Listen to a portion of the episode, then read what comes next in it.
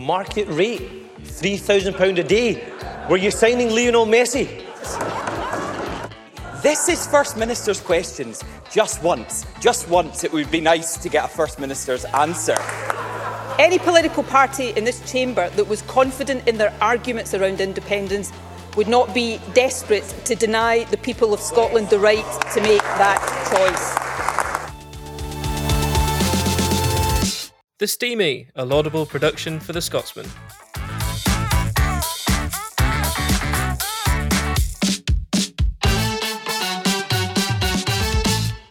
Hello and welcome to the Steamie, the Scotsman's political podcast. My name is Conor Matchett. I am the deputy political editor at the paper, and with me, as always, this week from the depths of the Scottish Parliament is Alistair Grant, our political editor. How are you, Alistair? Yeah, not too bad. We're actually in a really nice committee room lovely, just to set the scene. There's a really beautiful view of Arthur's Seat out the window. Yeah, it's You've, got, lovely. you've actually got a full on, because it's the crags just behind us, you know, with Dynamic Earth as well, and you've got a beautiful sunset as well. You know, it's absolutely gorgeous. Clouds glowing orange. I love it. It's great. You're painting a scene. Thank you. Thank you. Um, obviously, this week, it's been a big week in devolution's history, I think. We'll talk a little bit about FMQs later on, but we'll focus to start with on the ongoing gender rouse, gender war, depending on who you talk to. Take us through just quickly what happened on Monday. We spoke about it a little bit last week because we knew it was on the way, but the big thing happened on, on Monday. First time ever that Section 35 of the Scotland Act was used by the UK government. Yeah, so it's hard to talk about anything else this week, I think. It's the, the main story. We talked about this last week. This is, of course, the Scottish Government's legislation to make it easier for trans people to change their legal gender. There's a lot of different aspects to the bill. It lowers the age that you can apply for a gender recognition certificate from 18 to 16. Uh, it makes the process uh, a lot shorter. So it had been voted through Holyrood before Christmas by a pretty huge majority, but also caused a lot of controversy. And we were aware that the UK government was unhappy with it, didn't like it. And that wasn't a secret. And the expectation was in the run up to in the last couple of weeks that the UK government might act to block it by using this section 35 of the Scotland Act. It was referred to sometimes as the nuclear option because it's never been do- done before. I think there is an acceptance in the UK government that it's not a good look in some regards to be kind of sweeping in and mm-hmm. telling Holyrood what to do in that sense. So there's also a, a reluctance to use this in the past, I think. And as I say, it's never been used before. But then on Monday, actually quite annoyingly for journalists, it was about Yeah, half five on Monday evening as uh, we were kind of thinking about maybe going home. the Scottish Secretary Alister Jack uh, confirmed this. He announced that they are going to do a Section 38.5 order, which will block this legislation from getting royal assent. So essentially preventing it from becoming law. And this has just sparked an almighty row, as you'd expect.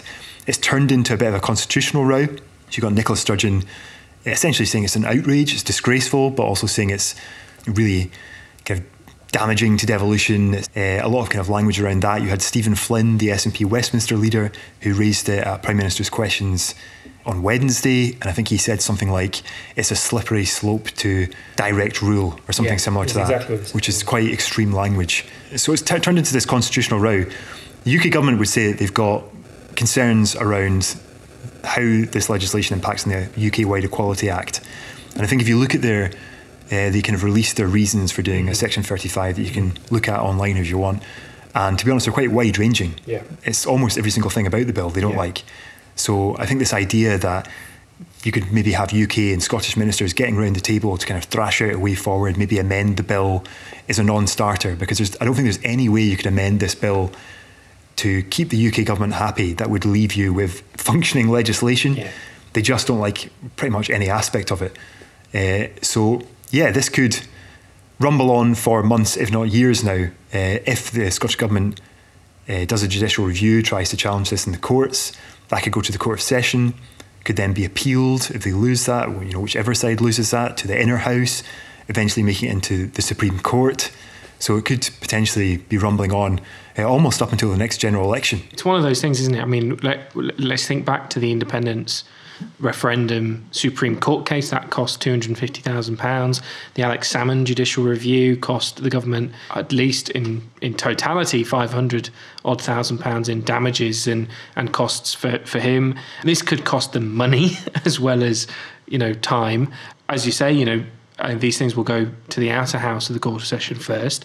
I think the understanding from people who who know this sort of stuff is that you know that could take months just to get to that first court case. The appeal could then take a few extra months, and then the Supreme Court would take months.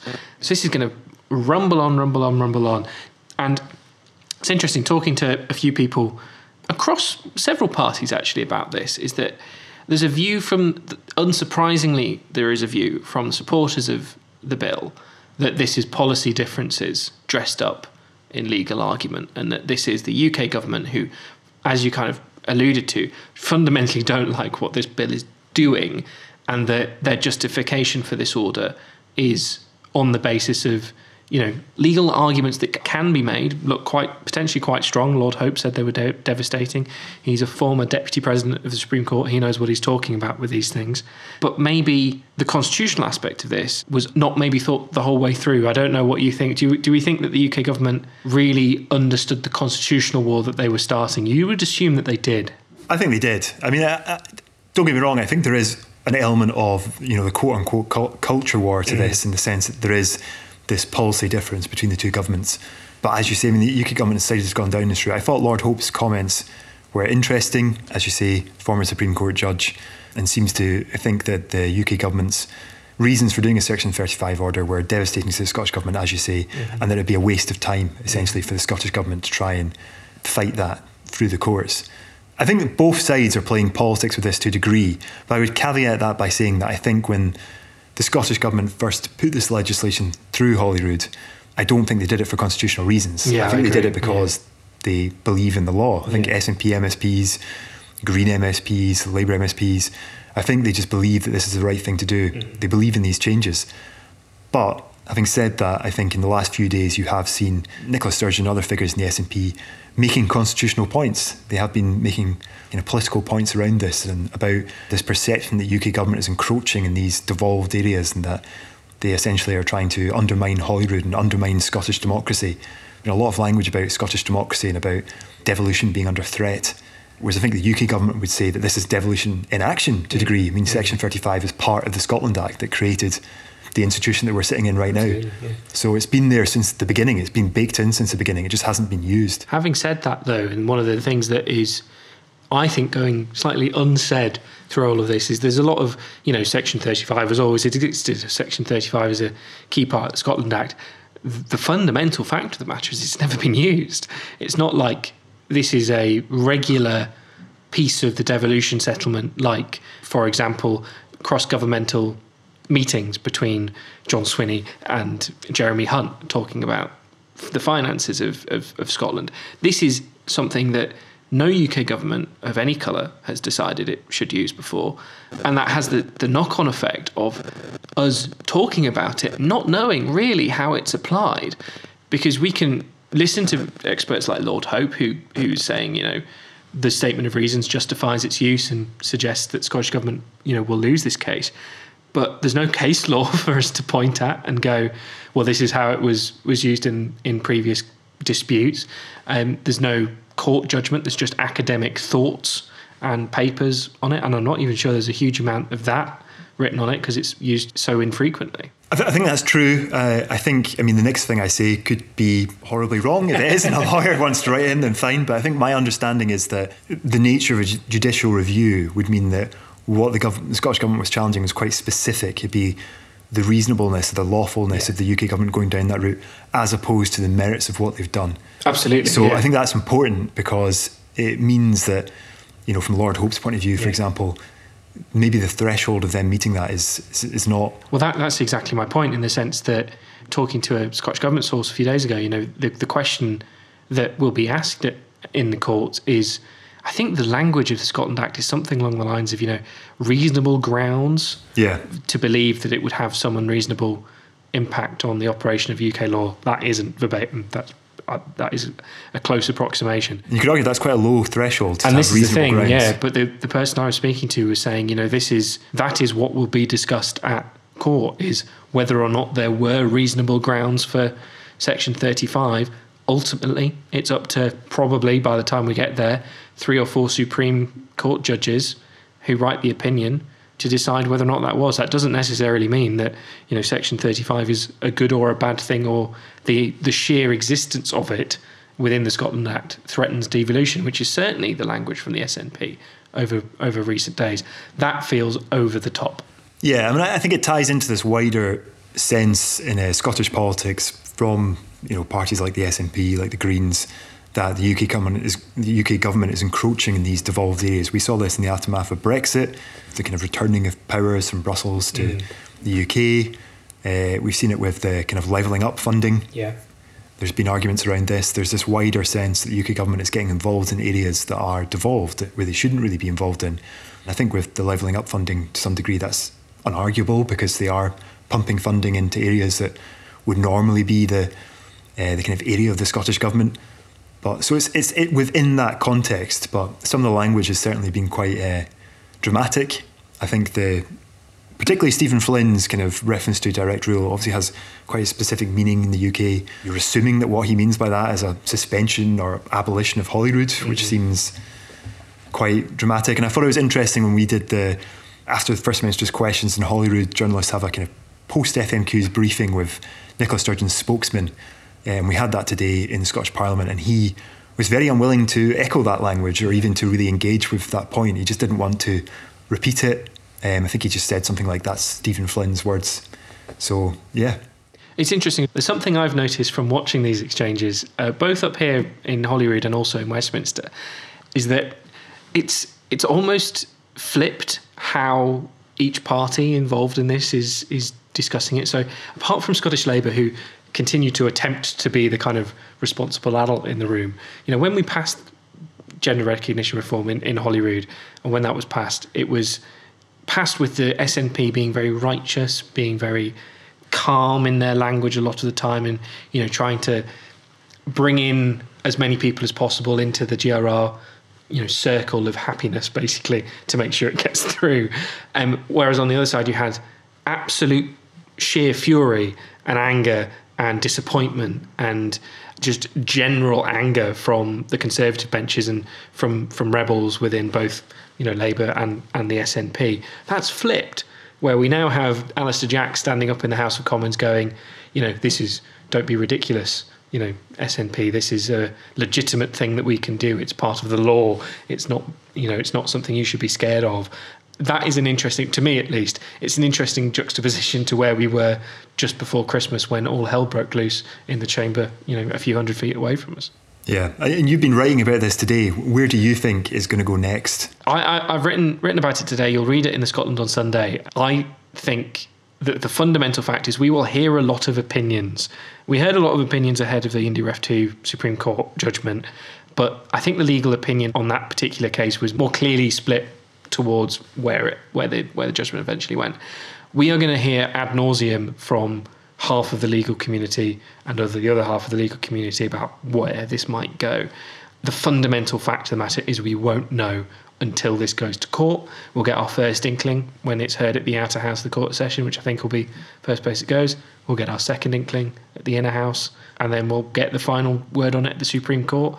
We'll have, you know, angry exchanges in, in Holyrood when the the amount of money spent on on this legal case is routinely published, you'd assume, by by the Scottish government, and we will have the SNP in Parliament in Westminster standing up and saying repeatedly that this is an attack on devolution and, to use a favourite phrase of the SNP press office, the only route to X not happening is independence.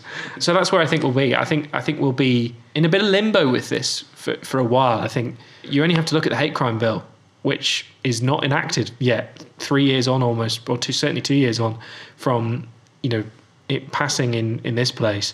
Um, it's not going to be enacted until mid 2024, as revealed exclusively by the Scotsman. but it's that sort of thing. Is like it could end up sat on a legislative shelf, the GRR, and I think that would be really painful for Nicola Sturgeon to see, given the amount of political capital that you can just see draining out of her and the SNP on this issue, particularly when it comes to certain parts of the independent support who are just, this is just a bill that's anathema to them. They just don't like it. They don't want it. They believe it's a waste of time. They want independence yesterday, and that this is resource that could be spent fighting for independence that instead is being spent on something that they think is a threat to women and girls. We'll see how it goes. I think is the fundamental aspect. I don't know what you think. I, I mean, is it something that is this whole debate something that we could have avoided? Um, it's a big question, I know, but well, no, in the sense that this has been a issue that's kind of rumbling in society for a while now. There's kind of wider debates around it. There's a debate going on in the wider UK about this. There've been figures like J.K. Rowling. There's lots of journalists who write about this a lot. I think it's just it's one of these issues that we as a society are grappling with, and people have, you know, very different views on it. And that was always going to end up in the Scottish Parliament at some point. The Parliament reflects conversations that are going on in wider society to that extent, it can't really be avoided. I don't think I've seen some people. I think even yourself suggesting that if this had happened a couple of years ago, it might have gone through. But I think it's almost. I mean, this has become more of an issue in recent years anyway. So it's kind of it's kind of talking about something that wasn't really discussed back then in the same way it is now. It's, it's an issue that's gone into public consciousness mm-hmm. very much in the last couple of years. So I think if legislation was introduced a few years ago, it, it, wasn't really something that was being debated in the same way it is now.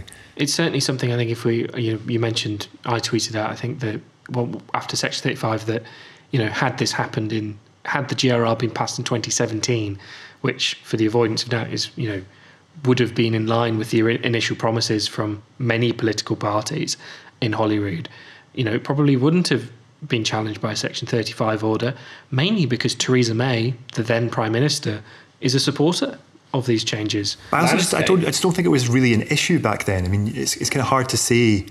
I mean, obviously it was an issue, and people have been talking about this and living with it, but it, it wasn't as heated and as high up in the public agenda as it's mm. become now. I mean, it has happened quite fast as these things go. Obviously, it's something that, again, some journalists have been writing about for quite quite a long time now, quite a few years. But certainly there has been an increase in the public debate and the public interest in this. So to that degree, I mean, I think issues like this are always controversial when you're talking about what people perceive to be conflicting rights. I mean, that's always going to be a controversial issue. Well, let's hear from Alexander Brown, our Westminster correspondent, who has a dispatch from the House of Commons and Westminster.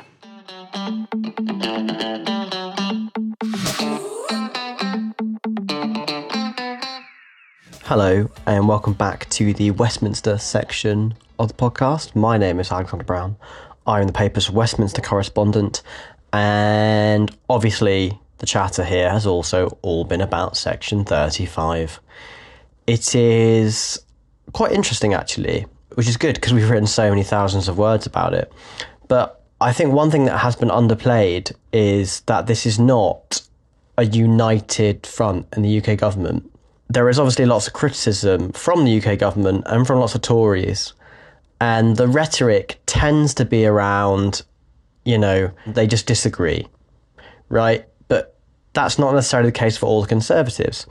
So, from my understanding, the Equalities Secretary does not support the legislation proposed in Scotland, the Gender Recognition Reform Bill, and wants it to be blocked for that reason. The Scottish Secretary, Sir Jack, actually, I'm told, was against the use of Section 35. I mean, that's the rumours.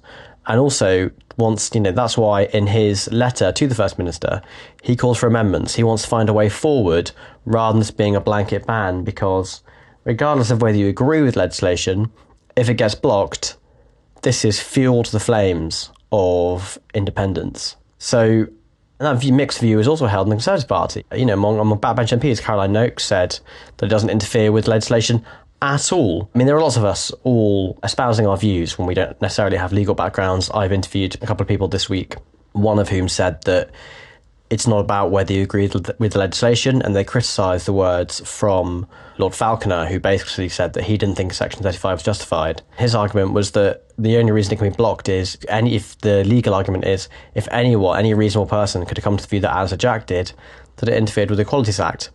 If that is the case, the Scottish Government are in trouble. I also think it's really worth noting what is happening with the Labour Party, which I know hasn't really been a thing worth saying for a long time, especially in the more Scottish centric uh, part of the podcast. But Keir Starmer, pretty quiet on the old trans rights, pretty, pretty not saying any words, pretty disappearing, pretty ambivalent, other than say he doesn't agree with the age being at 16, which, you know, is not necessarily the view of the Scottish Labour Party, who were whipped to back the bill.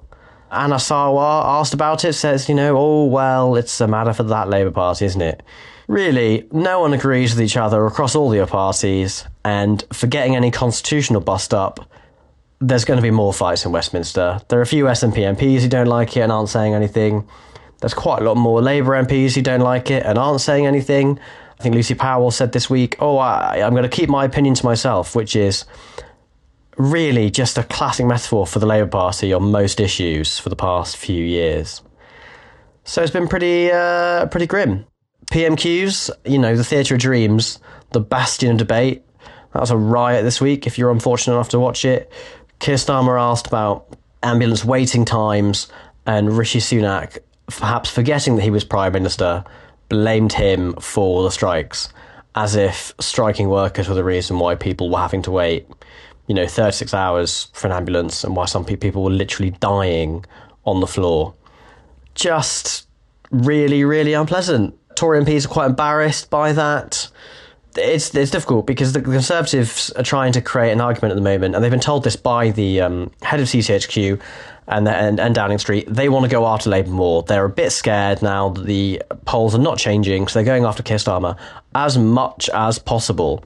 The problem is, he's a knight of the realm whose only scandal so far in the tabloid press was that he, you know, bought a donkey farm for his dying mum to look at from her house which doesn't exactly stick as a, oh this guy's really bad. I mean they've gone back to the you know the old ideas are the best. They've photoshopped Keir in the pocket of the RMT chief Mick Lynch, which would like a lot which would make even a lot more sense if Mick Lynch hadn't repeatedly criticised Keir Starmer and also the RMT actually paid any money to the Labour Party, which it does not.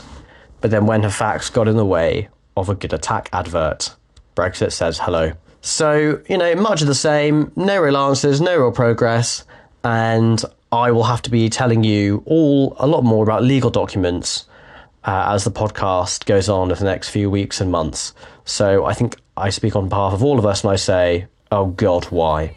That's it from me, and you'll hear more from me next week. Have a lovely weekend. Thank you very much for Alex. We'll move on now, I think, to First Minister's questions today in Holyrood. Um, obviously, we're recording this on Thursday afternoon. I'd like to mention for those worried about the sun that it has now set and it's not quite as pretty as it was outside our window. Still pretty good.